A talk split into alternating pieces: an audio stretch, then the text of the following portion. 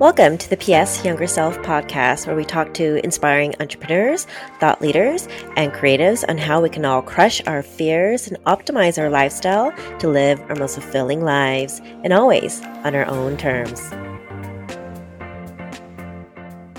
This is your last chance. After this, there's no turning back. Can you guess what iconic movie this phrase is from, which precedes an even more iconic phrase that has since taken on so many pop culture and even political meanings as of late? I'm sure most, if not all of you, have guessed it. That's right, it's from The Matrix. When Morpheus asks Neo the chance to take the red pill or the blue pill. And for the record, I'm not going to reference or talk about the controversial political associations, part of what this phrase has taken on lately, because that's not what this or PS Younger Self is about. Instead, why am I bringing up a movie that debuted 20 years ago and on PS Younger Self? Well, first of all, because this franchise has always been more than a brilliant sci fi trilogy.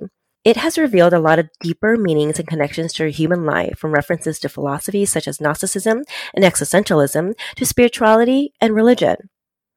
And with 2020 feeling like the year we all wish was just an illusion, I asked myself, would I want to take the red pill or the blue pill?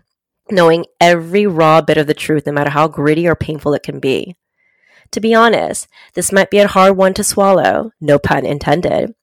But when I look at how I choose to make my life decisions, I want to know I'm the creator of my own life, my own masterpiece, rather than be living in a programmed world with beliefs and ideas indoctrinated on me. Moreover, a world rife with mass consumerism and our dependency on technology, if we're being real, can also distract us from tapping into our authenticity. So for me, I would rather have the ability to think freely rather than be a puppet living in ignorant bliss. What good is that?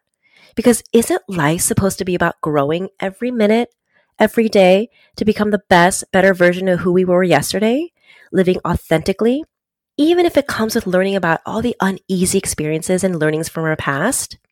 I mean, how would you know and understand what good is without the ability to experience the bad? The truth I know can be painful sometimes, but you always have the ability to take that pain, the hard truth, into your greatest fuel for growth, transformation, and maybe even for some, enlightenment. So I'll rephrase the question this way P.S. Younger self, would you rather free your mind or live in ignorant bliss? And thank you everyone for tuning in to another episode of PS Younger Self.